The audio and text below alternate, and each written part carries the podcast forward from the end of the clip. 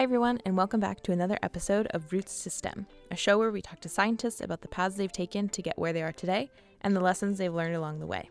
I'm your host, Steph Katie. I am super excited about today's episode. Today, we're hearing from Dr. Rebecca Shaw, who is the chief scientist at the World Wildlife Fund, which is an NGO focused on conservation, climate change mitigation, and wilderness preservation. In this interview, we're going to hear from Rebecca about her career path, including hearing about some of her other jobs at NGOs, which may be of interest to folks listening who are interested in jobs focused on climate change, conservation, and sustainability to just get a sense of what sorts of jobs are out there. And then the thing I enjoyed most about this conversation was hearing her view on how valuable the soft skills that you learn in a PhD are, no matter what career you end up in, but especially when transitioning to careers outside of academia. I left this conversation with Rebecca feeling like I just got a pep talk about my career, so I hope you feel the same way. And with that, please join me in welcoming Rebecca to the show.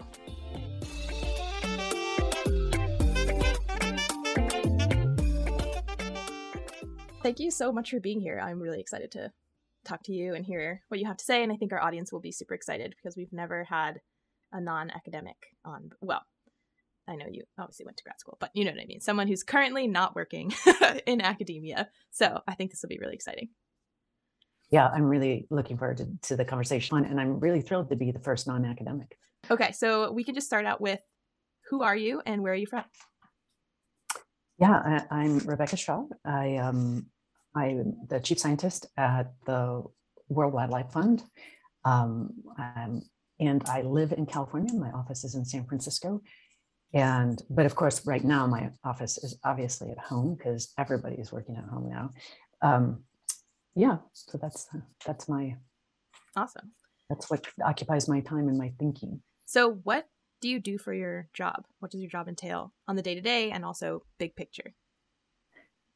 Um, so as chief scientist uh, i eh, for an organization that is massive and global I oversee um, the science credibility for our strategies and our major initiatives and make sure that they are well measured and also to make sure that we are working with academics to bring the best available science to bear on conservation, climate change, and human health and well-being and the intersection of all three of those.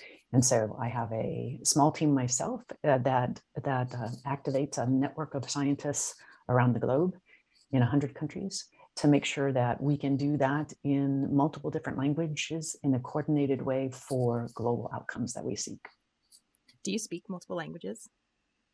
I do not speak multiple languages. I, uh, I am um, an English native English speaker, and I am somewhat con- conversational in Spanish, and used to be conversational in in uh, Brazilian Portuguese, mm-hmm. and and mostly I can still nod and swagger like my Brazilian colleagues, but I don't speak as fluently as I would like anymore. so where did that? I assume you spent some time in Brazil then for Brazilian Portuguese language. Yes, skills? in the Amazon, in the Amazon, okay. and and it was um, I, I was there in the early 90s working uh, in deep in the Amazon on a floating raft studying nutrient cycling. Were you there um, as part of your PhD or was that before?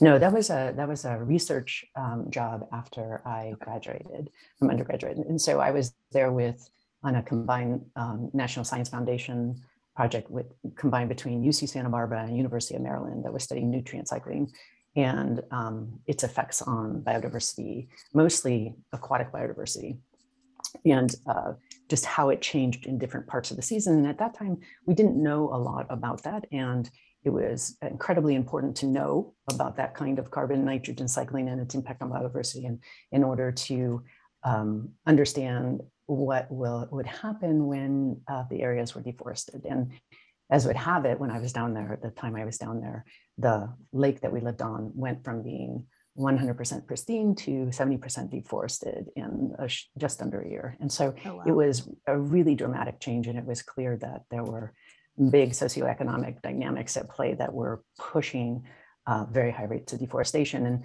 and in the end, that's why I went and got a policy degree, as I was very concerned, as many were, about what those socioeconomic policies what those socioeconomic dynamics were and what were those policies that were pushing those deforestation rates so high. Mm-hmm.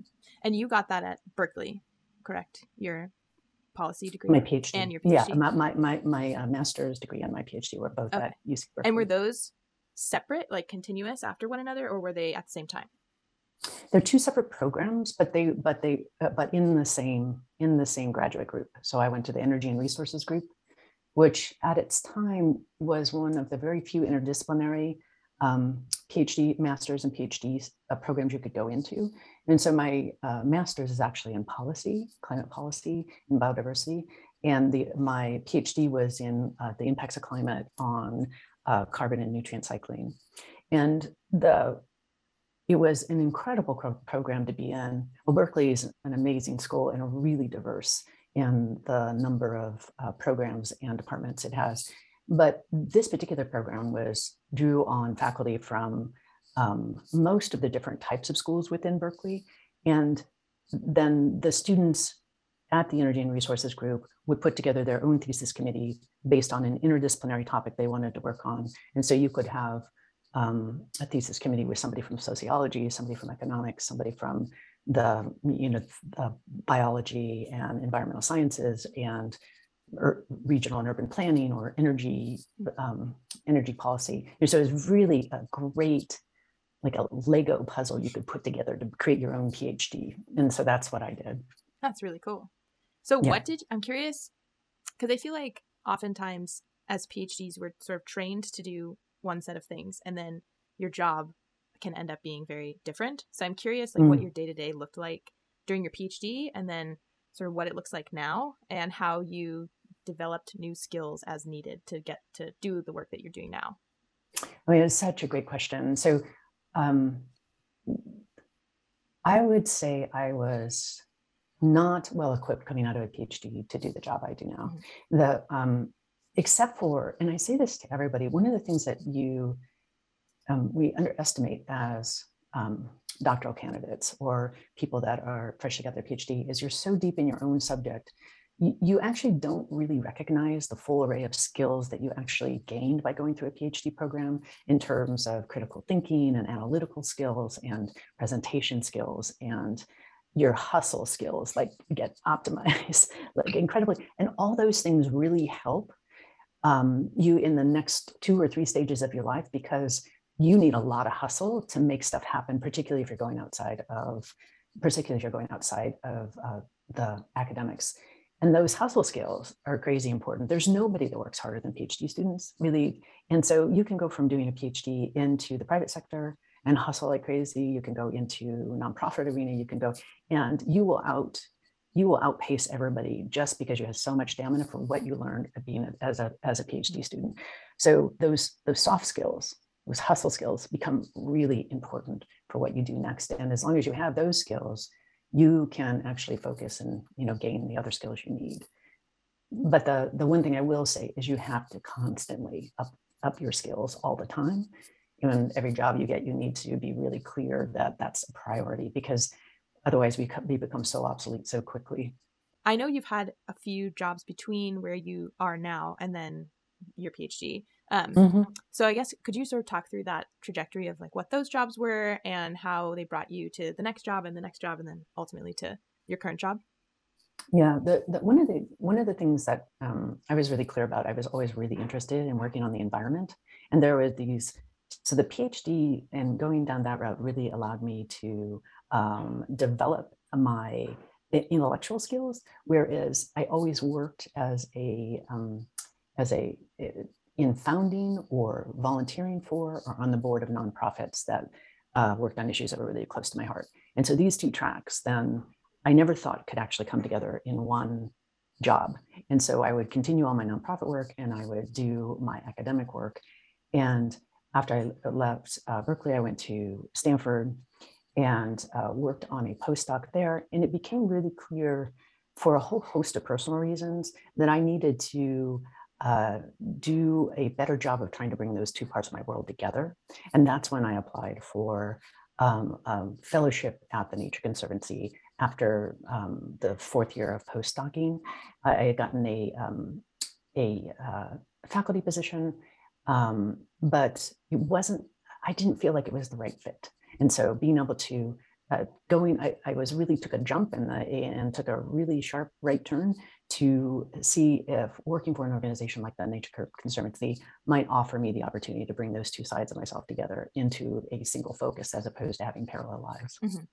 Can you talk a bit more about why the faculty position didn't feel right? Because I feel like, you know, for a lot of academics, that's sort of what we think the pinnacle is, is getting a faculty position. And so I imagine turning that down was quite a difficult decision for you to make. It was, it was really, for, for me, it was really, because you do, you do all this work to, um, to get this one thing and getting that one thing is so hard and so competitive. And um, I think in its core, I loved the question. I loved learning and I loved the inquiry and I loved answering research questions and I loved, but I didn't, I couldn't find anybody around me that had a life I wanted. And it wasn't, meaning faculty members, I, yeah. they didn't have uh, the kind of life I wanted.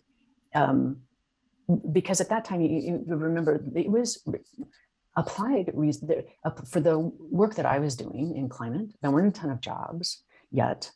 There, um, if you went into a, a, faculty position, you needed to really focus most on your primary research, and you couldn't think more broadly. Mm-hmm. And so you get you, at the time uh, you get funneled into a specific track, really that's very narrow, very quickly, and um, you couldn't ask the kind of questions readily that I really thought were the most important, which are the broader, more interdisciplinary, more integrative uh, questions.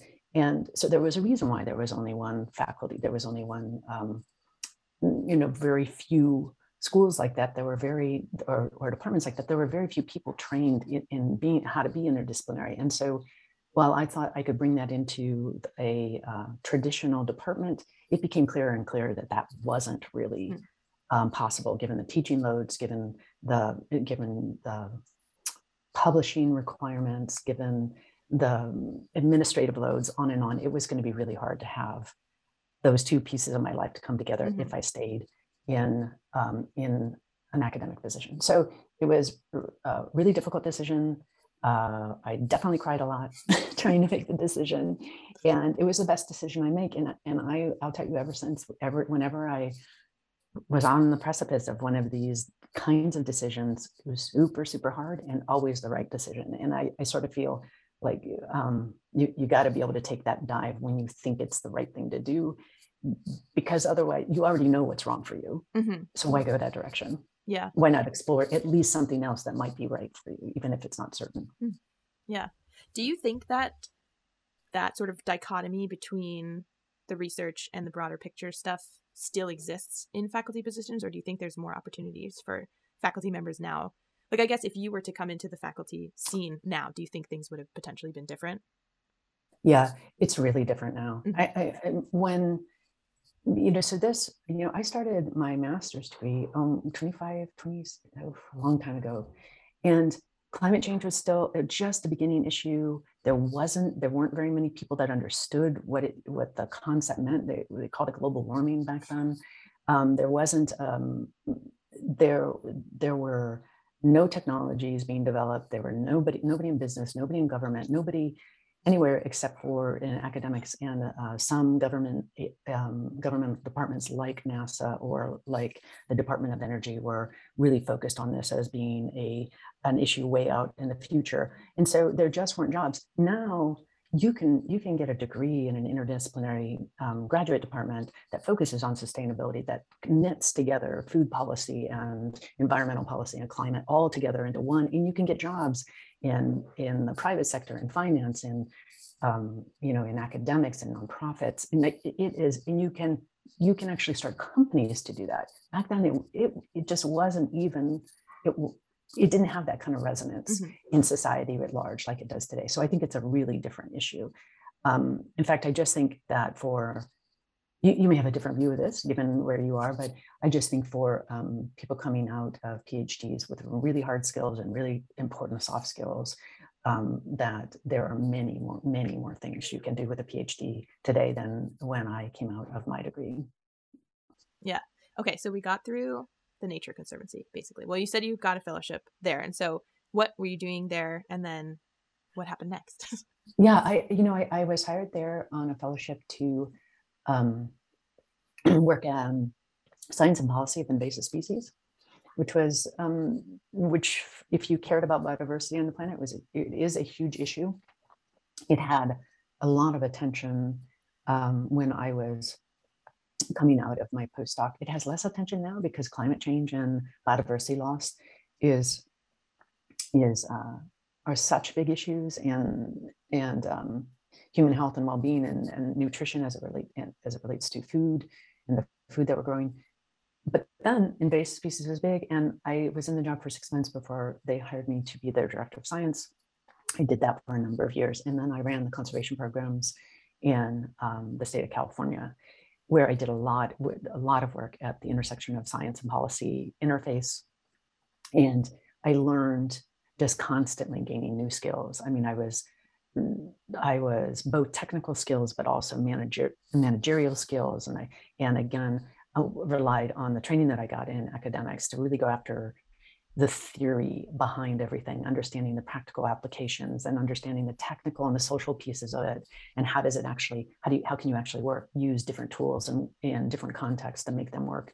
And so for me, that kind of training set me up for a life of learning and um, in practice that's been really, really rich. And so I was grateful. And, this is what I would say is no matter what job you get, always keep up your technical skills, keep keep uh, you know that learning going but expand your soft skills to like management and coaching and getting the best out of other people you possibly can.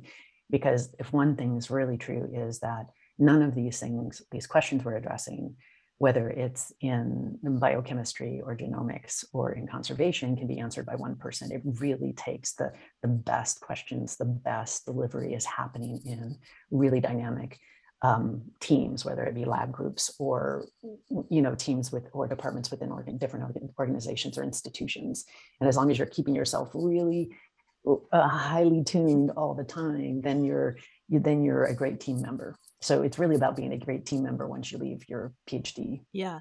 Do you have recommendations for how to develop those managerial skills or, you know, books that you've read that you really liked or trainings that you've done or anything like that?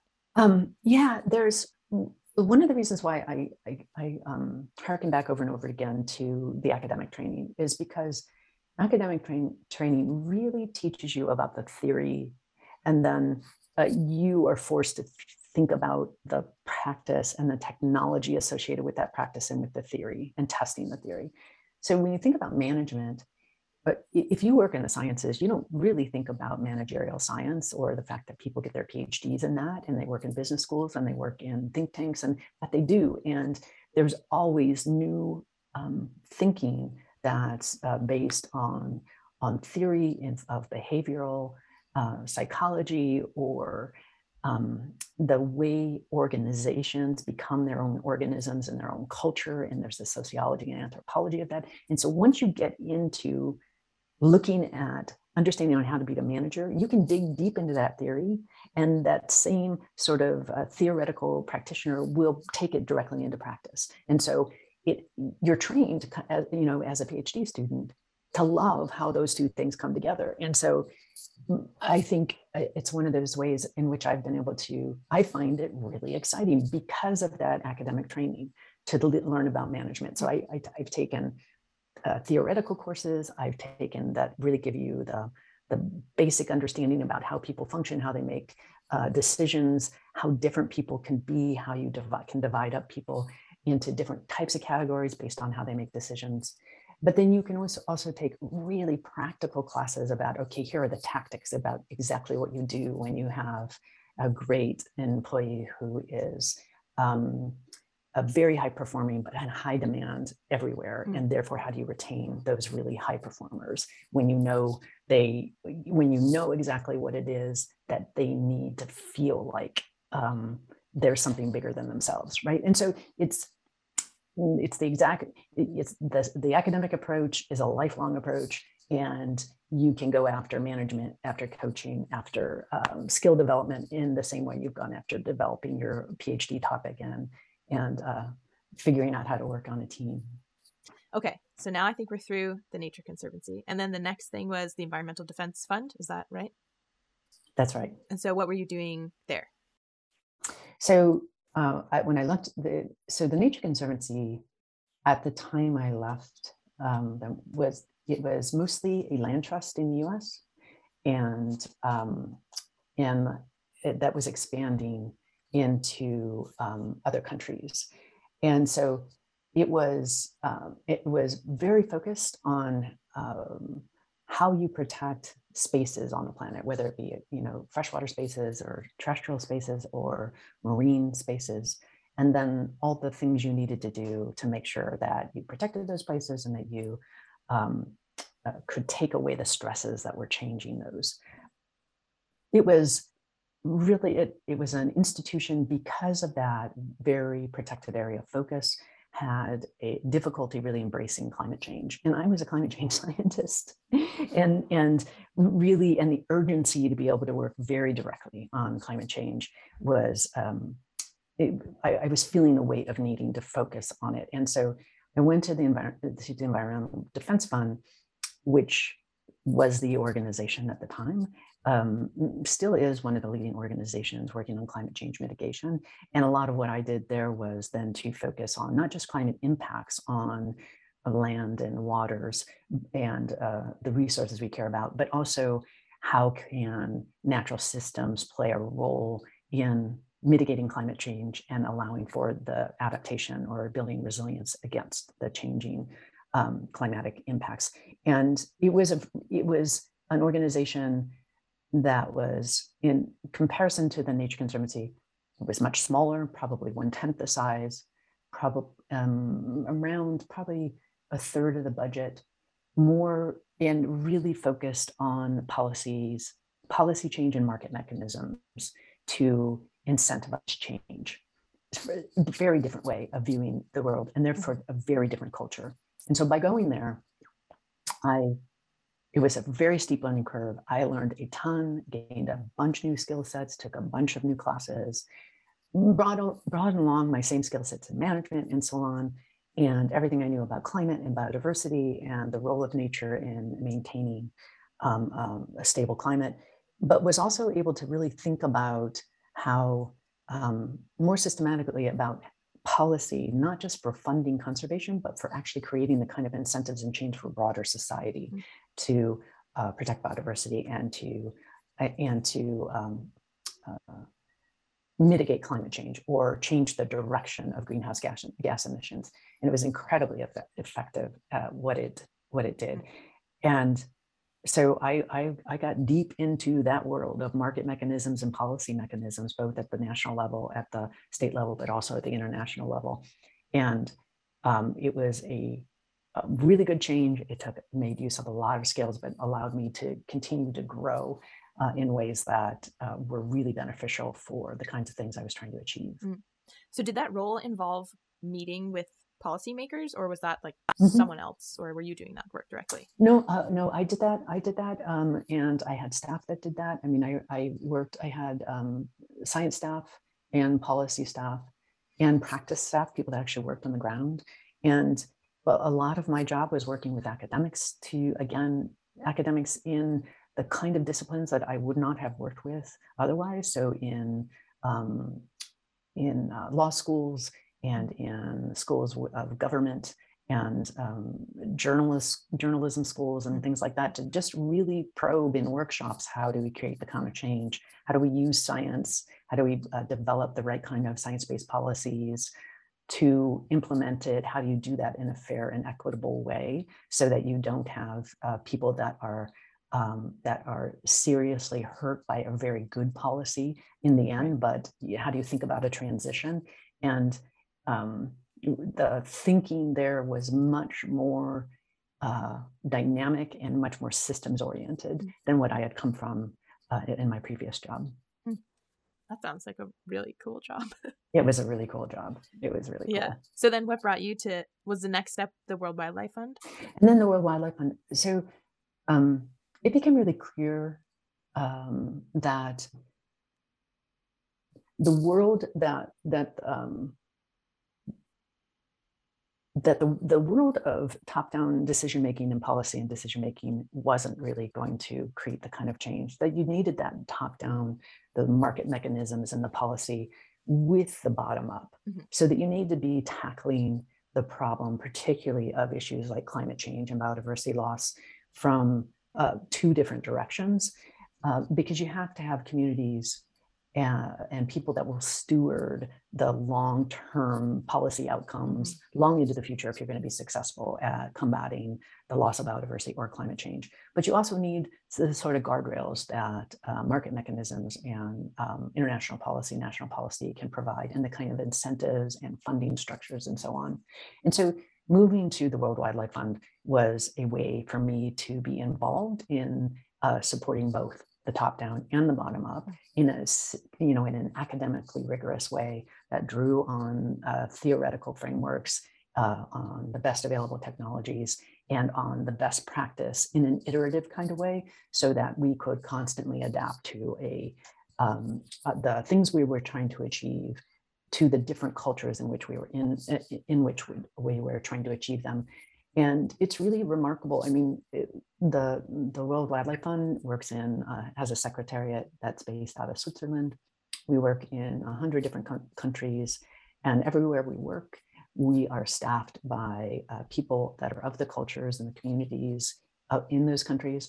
And we really try hard to get that bottom up right to make make sure that it's a whatever we're implementing is a cultural fit as well as a scientific fit for the outcomes we're trying to achieve. And I feel like that's the way of the future. I feel the, the, the top-down mechanisms um, that were sort of the, the silver bullets of the 80s and 90s policy aren't don't really fit in the 21st century. So that, that's why I made that shift. Yeah. Do you have any examples of projects that you're working on or you've worked on recently that you could talk about? The the one example is uh, there's a real focus on um, how the tropical rainforests of the planet need to be hold these irreplaceable stores of carbon. So if you lose them, it will be centuries before we can get them back.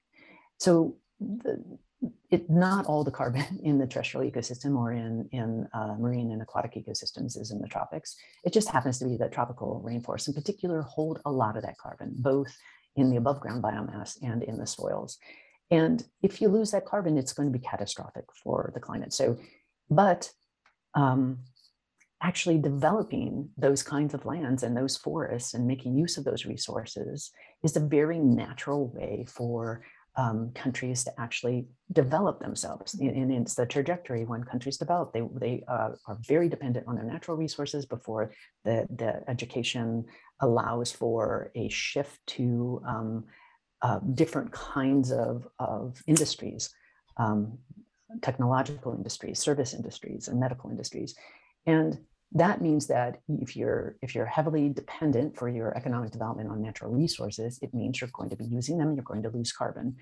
And this is at a time when we can't afford to lose carbon. So how do you help those developing how, do you make sure that the economic mechanisms are in place to allow for that carbon to, to be held in those ecosystems long term while making sure that those countries and those communities are made whole because of their because of the opportunity cost of not being able to develop the way we developed. How do you how do you uh, create a, um, a leapfrog? How do you make sure that that they're compensated appropriately for the store for the stewarding those stores of carbon long term?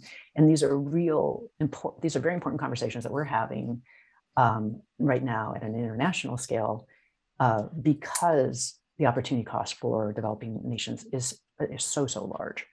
Um, and so there are mechanisms that are uh, financial mechanisms that are being put in place that are being delivered by um, multilateral banks, by um, uh, uh, uh, uh, by other financing institutions, and there's a lot of money that's flowing to developing countries for um, maintaining the carbon in these ecosystems and making sure that the community is getting its needs met at the same time. So we're actively working out what that looks like and making sure that the communities are front and center in those decisions as, and not the end recipient of, of um, a mandate that doesn't make sense for them.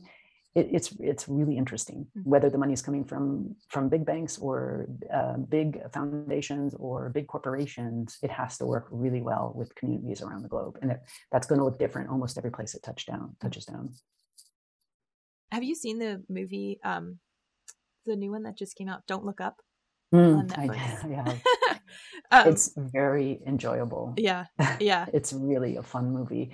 I, I mean, depressing in some ways, but telling a tale of of um, you, you know a, a tale of fear in a very funny way, and it was very funny. yeah, yeah. It was really good. But I feel like there is this sentiment of crisis about the climate, which I think is justified. But I'm wondering, sort of, are there things that give you hope? Well, like what we were talking about before gives me a lot of hope, which is when when I started down this path uh, to focus on climate and biodiversity, nobody knew what either of those things were, and now, you know, the World Economic Forum just um, just um, released its global risk report, and climate change and biodiversity loss are in the top, you know, two of the top three issues for the largest economies uh, and the biggest corporations in the world to pay attention to. So a, lot of the all the so folks in business, folks in finance, in academics, in um, everyday society are talking about these issues. So it means that the awareness is so much greater. Now, whether that's going to translate, so I find a lot of hope in that awareness. I find hope that people coming out of their masters and PhDs today have many, many more options than I had in terms of jobs because there are so many jobs and so many different kinds of institutions that focus on the environment, focus on climate, focus on biodiversity. So I find that very helpful. A lot, much greater awareness. What if that all translates into the uh, kind of solutions at a systemic scale that we need in order to avert um, a catastrophic outcome? I don't know, but that's what I'm working on every day. And I'm just glad to have so many more colleagues working on that every day with me. And so I don't go to dinner parties and people shut down when I start talking because almost everybody knows what I work on now. Yeah. Not because of who I am, but because the issues are, are, are that important. And so I find a lot of hope in that. One thing, what, you know, I um, gave a, I have, I always give um, gifts to my staff. And this year I gave uh, everybody on my staff oven mitts that said, that said, they're just really beautifully quilted and they say burn dinner, not the planet. And then, and then I also, and so everybody loved those because everybody wants oven mitts. I mean, really, truly, like good oven mitts are hard to find. And then I also included uh, in those gifts uh, this poem by uh, a copy of the poem by Amanda Gorman called um, Earthrise. And I really recommend not only um, listening to her recite it, because you can find it on YouTube, it's beautiful, but also uh, downloading it and reading it a number of times and really um, getting deep into her messages in that poem. And the reason why I'm recommending it, the reason why I gave it uh, to my, everybody on my staff, along with the other mitt, is that it um, is so filled with hope. And she, in, in a poetic way, with a really dynamic cadence, gets after the urgency, but the the very real fact that so many people are working on this issue that it's doable now. Mm. It's really doable. We're all in this together. We're on this small planet uh, zooming through space. So we only have one. And so she talks in the very beginning of the poem about the first astronauts um, in space seeing the Earth rise over the moon instead of a moonrise or a sunrise. You said the Earth rise. And then she calls this movement that's happening right now an Earthrise. Hmm. And so she connects this sort of from the time we figured out we were just a very small orb in, in a very, very huge universe and we could see it visually to this realizing that this is our home and we need to do something about it. And there aren't other planets we can go to. And so she calls this Earthrise. And it's really so hopeful. And so it's people like, uh, you know, Amanda Gorman in a in a kind of discipline that's so different from my own, who's speaking about this in a way that resonates with me and resonates with everybody I gave the poem to. And it's, it's quite it's quite extraordinary. So that's what gives me hope. People like Amanda Gorman, people like you, Yeah, Yeah. I will have my to nephews. check out that poem. I'll include it Yeah. in uh, the show notes for this podcast. I'll include a link. Switching gears a little bit, what would your advice be for someone who is interested in science and particularly someone who is getting a PhD and then wants to transition and go into nonprofit work um, or just sort of any non academic track? Yeah. Uh, you know, I, I think the first thing is um, seek out people who um, can give you really good uh, perspective on the direction that you think you want to go, right? So, and I would say uh, really listen to your gut about what makes you the kinds of activities and the kinds of things that make you happy. Does lab work make you really happy? Does that discovery process make you super happy? Does um, you know leading big teams or being a part of a team? What like what's both the big picture you want um, in your career and what is the sort of day to day look like that you love and just think about that because I, I, again i think when you uh, oftentimes you you go to school and you begin to get tracked in one place and you kind of don't see your options and you just keep going along one track even though it's not quite right. Well really ask yourself the question. Also i think that the the um, more now than ever you're expected to to the, there is an expectation that you will change careers you will do different things. So think really clearly about your hard skills and your soft skills all the time and how to best prepare yourself for the next five years. What's really difficult with academics is that you're preparing yourself for 40 or 50 years of the same job and that is not the world we live in anymore. And so and while you do get job security that way it's not it may not be the happiest place for a lot of people mm. for 40 years. That's a long time. And so, and you make sure that you can see or ask a lot of questions of your mentors or people within academics about what that life's like and if you want it, but seek out uh, seek out people outside of your um, of your uh, trajectory you're on that have jobs that you think would be interesting to have. And then for for nonprofits, um, it's really good to those soft skills are super important. It's really important to be optimistic and but to be hard nosed about it and have some really clear technical skills that uh, connect with the the issues that the nonprofit is working on. And so you may need to gain some new skills. You may need to do some volunteering. You may need to take an, an internship or two um, and uh, add on uh, another degree if you can. And if you can't um, you may need to get a job doing what you need to do while you volunteer. But I would I would see yourself as a project in motion all the time. You can set out five year goals. You can move yourself towards those goals, both in, in technical skills and hard skills, and constantly ask yourself, what is it you want next? What is you want next? And that doesn't mean you would change jobs or change um, direction every five years. It just means you'll at least stay alive and and uh, vibrant as you are now as a PhD student, asking those those same kind of questions but in the end, you may still choose to stay in academics because that's the exact right dynamic place for you, mm-hmm. right? It's no matter what you do, asking yourself those questions, going through that inquiry process, listening to your gut is better no matter what you choose to do. So don't allow don't allow yourself to feel like you don't have options. Really look and think and talk to people about what your options might be before you choose um, the your, your path, even if it's the same thing you would have been doing. Yeah. So what is your five year plan look like now? What do you envision for yourself over the next five years? Yeah, you know, it's interesting because I've been at uh, the World Wildlife Fund now for it'll be six years um, in March, and I um, I came into the WWF to uh, build a science program, and I built it, and it's been really fun. And now I'm actually rebuilding it to design it to do something different. And so my five year plan is at WWF.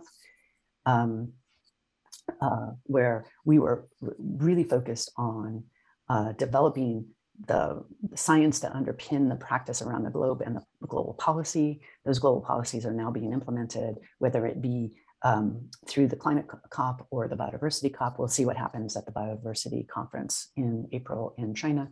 But we did a lot of work early on to build the foundations for that.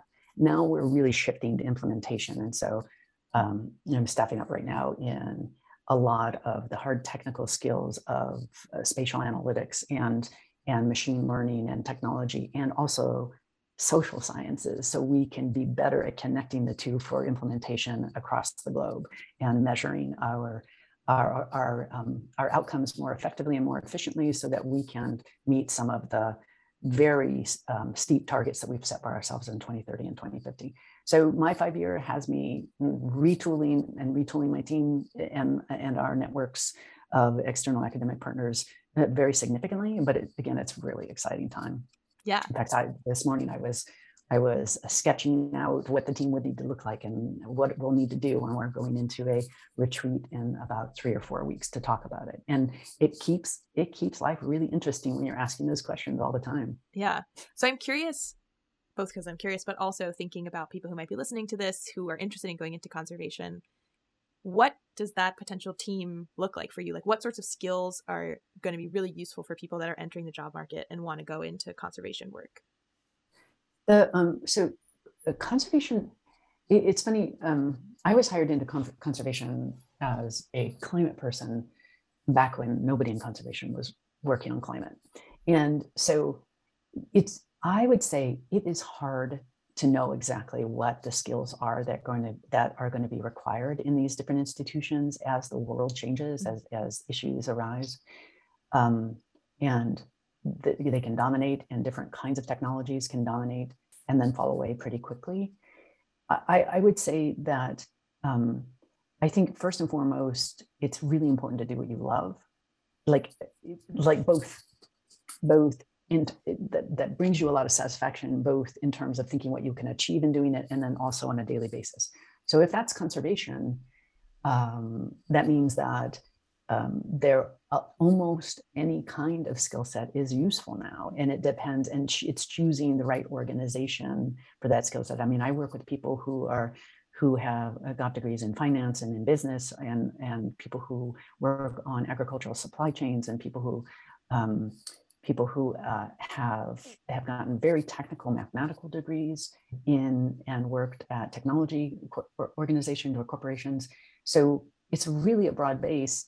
It but because the issues are so broad now, and so I would say that almost anything uh, can be made a conservation uh, job. Any discipline can be made into a conservation job, but it's really hard to hit that right job at the right time. Mm-hmm. And so thinking broadly about what you want to achieve and going to work for an organization to try and achieve it. The, the other thing I would say is it, it's it is often frustrating who are for people who are really skilled to try and get a job at a conservation organization because there aren't that many jobs. And when you come into an organization, you t- typically get a job that is far beneath your skill set. Mm. And sometimes that's what you have to do and prove yourself and then you can move quickly through organizations once you've proven yourself. And so I would say it's also really important to be humble and have a five year plan so that you don't get frustrated by what happens in that first year once you do get a conservation job or once you do get those interviews. And I would also say interview a lot. It's amazing if, if, if you uh, um, apply for things and really give yourself um, see the interview process as a discovery process and as a process for you to better learn um, what's what's the priority for you to better learn about what your skill set is and what your marketability market, marketability is and also you learn how to be um, to interview so that when you you actually are interviewing for the exact right job you're really good at it because mm-hmm. interviewing is a whole nother it's a whole nother discipline how to really interview yourself interview really well mm-hmm. and how to how to be ready and prepared for those interviews and to put your make yourself uh, help people understand your whole package and not just little bits of you. Mm-hmm. What advice do you have for women in particular who aspire to be in the sciences or also be in leadership positions? Um, I, I, the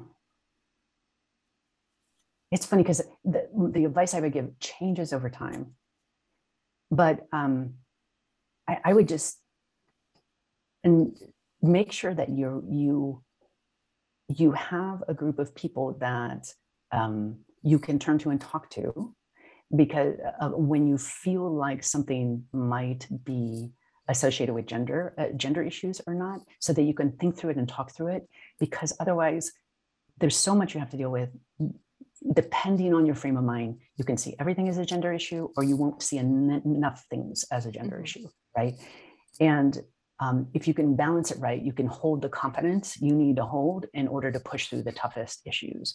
The I love that right now the that in the last 10 years we're talking more consistently and more regularly about what are the types of things that um, that uh, different uh, populations of people have to deal with, whether it's a gender issue or, or um, a, an issue having to do with the color of your skin or your uh, your um, cultural origin or your religion. We're, we're, having these conversations in a much more structured way than we ever have before. So I think it's easier to deal with, but it's not going to be easy eh, eh, for women or for people of color. And being able to have a tribe that you can turn to over and over and over again to talk with about this, to balance it while you hold your confidence and continue to move forward is really, really important. And to know when the line's been crossed and exactly what to do about it. Mm-hmm. The, the other thing is, um, I, you know, I, I'm in the phase of my career where I really, de- well, in, early on, I really depended on uh, key mentors to bounce off do should i worry about this? Do i need to worry about this? Is this a real issue? Is this somebody i should work with? I've heard about this. What do you think? And then i'm able to do that in a really fair and constructive way for more women now as well. And i see that as a really important part of the way i do my work and how i need to uh, give back to uh, you to pay it forward mm-hmm. or right because um, it's really hard to know sometimes um, whether what you're experiencing is a is is an effort to undermine you because of who you are or because somebody's just a jerk or mm-hmm. both and i think having a good group of people to be able to talk about these issues with really has really helped me over over over the course of my career Okay, this one's a slightly esoteric question, but what are some of the like habits and mindsets and things that you think have helped you be successful so far in your career? Um, I've always uh, been more successful because because oftentimes you, you, know you have big successes and you have setbacks too. But when I when I find that um, I can remain positive. It helps me keep my team positive and it helps my team stay creative. And um, and I think that's really, really important. There will always be setbacks and, and you will always have difficult times.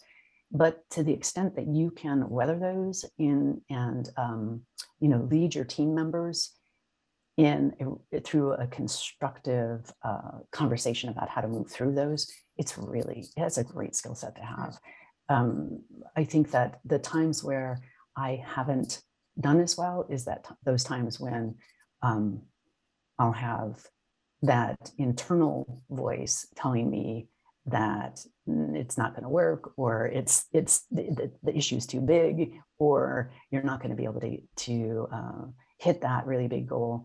But the bottom line is you you need to set far reaching goals and you need to really go after them and you need really good teams to do it and you need to create a create a positive and creative space in order to do it because otherwise you really can't achieve what you think you what you set out to do mm-hmm. and so and other people really want to be around um, around people who can make those kinds of things happen because they're a positive force for change so I, I think that that's what i would say is that staying positive and creative uh, staying positive helps you stay creative, mm-hmm. which helps you be a great team, team member, which increases the likelihood of you achieving what you set out to do. Yeah.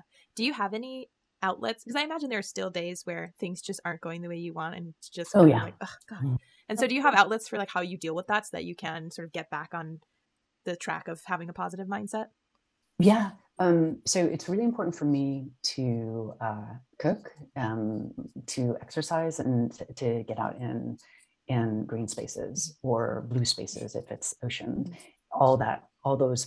So uh, all of that every day, really, really important. And so I'm not um, the kind of person who can work for 12 hours straight and maintain a high level of creativity and productivity and a positive outlook. Mm-hmm. So being able to go offline, stay, um, you know, be really grounded in uh, the physical world through exercise and through being outside really important through the the tactical and the, also the physical world cooking. And the last thing is i get really excited about um, art and how people you know, are artists who do either movies or sculptures or paintings or or performance art, how they pull together the different pieces of the universe to to it to uh, have a product that people are viewing and help the other people see the world differently. And so that's another real creative outlet for me. I'm not an artist myself, but I'm a big appreciator of the arts, and I love to be able to. I, I don't. It's like almost no foods are off the table, and almost no art is off the table from my bricks because there's all this expression that you can learn from. I guess the last thing is if people wanted to reach out to you or stay up to date with your work or the work that the World Wildlife Fund is doing, what's the best way for people to do that? Um, so I post a lot on LinkedIn. So it, LinkedIn is really the pro- professional, and and then uh, my Twitter account is Dr. Rebecca Shaw, and so people can follow me, and I'll follow back because again, it's this constantly being reciprocal in the information I consume and how I put it out there is really important in that lifelong learning. And so happy, happy to have to to have more kinds of people to follow as well. Okay. Thank you so much for doing this.